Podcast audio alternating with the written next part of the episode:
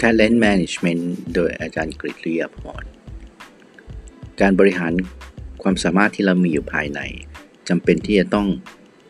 มองใน2อสมิติที่สำคัญนะครับ อันแรกก็คือสิ่งที่เราเก่ง ซึ่งส่วนใหญ่อันนี้เป็นสิ่งที่เรามองเห็นได้จาก การพูดการกระทำนะครับและเป็นสิ่งที่หลายคนสามารถแสดงออกมา ซึ่งคนอื่นเปอร์ซีฟได้น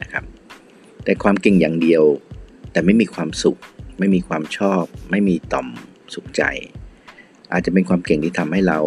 เหนื่อยล้ากับการเดินทางได้ เนื่องจากว่าถ้าบังเอิญความเก่งนั้นดันตรงกับอะไรครับ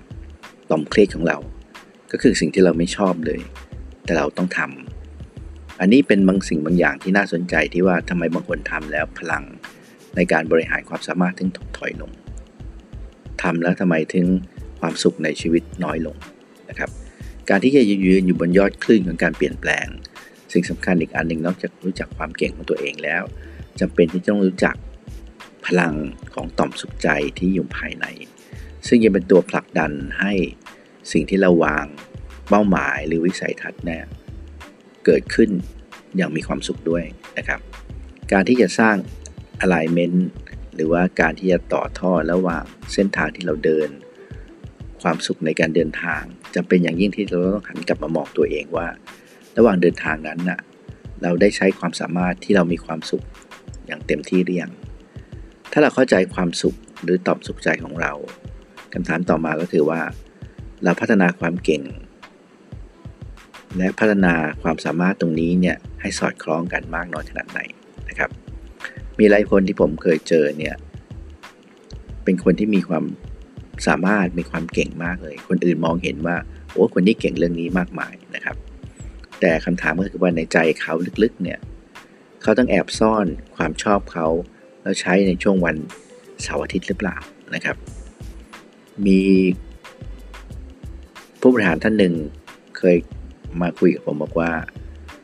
ช่วยไปดูลูกให้หน่อยนะครับ ตอนนี้อยู่ปริญญาโทที่มหาลัยมีชื่อนะครับ ปรากฏว่า พอสอบเข้าได้บริษัททางด้านไอทีที่โด่งดัง พอเข้าไปปุ๊บ เอ๊ะ เกิดอะไรขึ้นทำไมถึงอาเจียนทุกวันนะครับ หลังจากที่เรามีโอกาสทำแบบสอบถาม ความชอบความถนัดเชิงอัจฉริยภาพนะครับ ก็มามีโอกาสมาคุยกับเด็ก ก็ถามเด็กบอกว่าทำไมถึงเรียนสายไอทีนะครับก็บอกคุณพ่ออยากให้หนูเรียน เพราะว่ามันน่าจะเป็นอาชีพที่ดี แล้วพอเข้าบริษัท ข้ามชาติได้นะครับซึ่งโด่งดังมากเลย ปรากฏว่า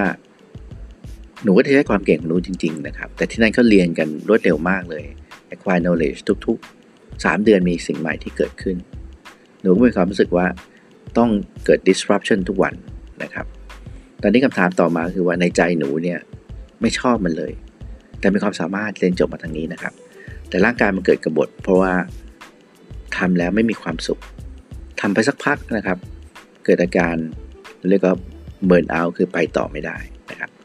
พอทำแบบสอบถามเชิงความถนัดเชิงอัจฉริภาพที่เราเรียกว่า multi dimension intelligent profile ปรากฏว่า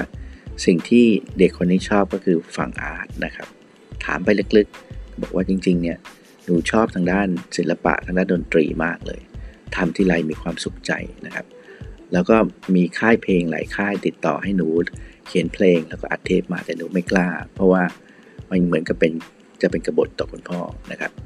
เพราะภาพเหล่านี้ คุณพ่อหันกลับมามองรู้สิ่งเหล่านี้ คุณพ่อบอกนั่นก็ bracing หนูเลยนะครับ หนูไปทำดนตรีไปทำสไตล์ที่หนูชอบ แล้วใช้ทางด้านไอทีเนี่ยแชร์ภาพเหล่านี้ให้เกิดขึ้นบนโซเชียลปรากฏว่าเด็กคนนี้กลายเป็นไอดอลของคนรุ่นใหม่ที่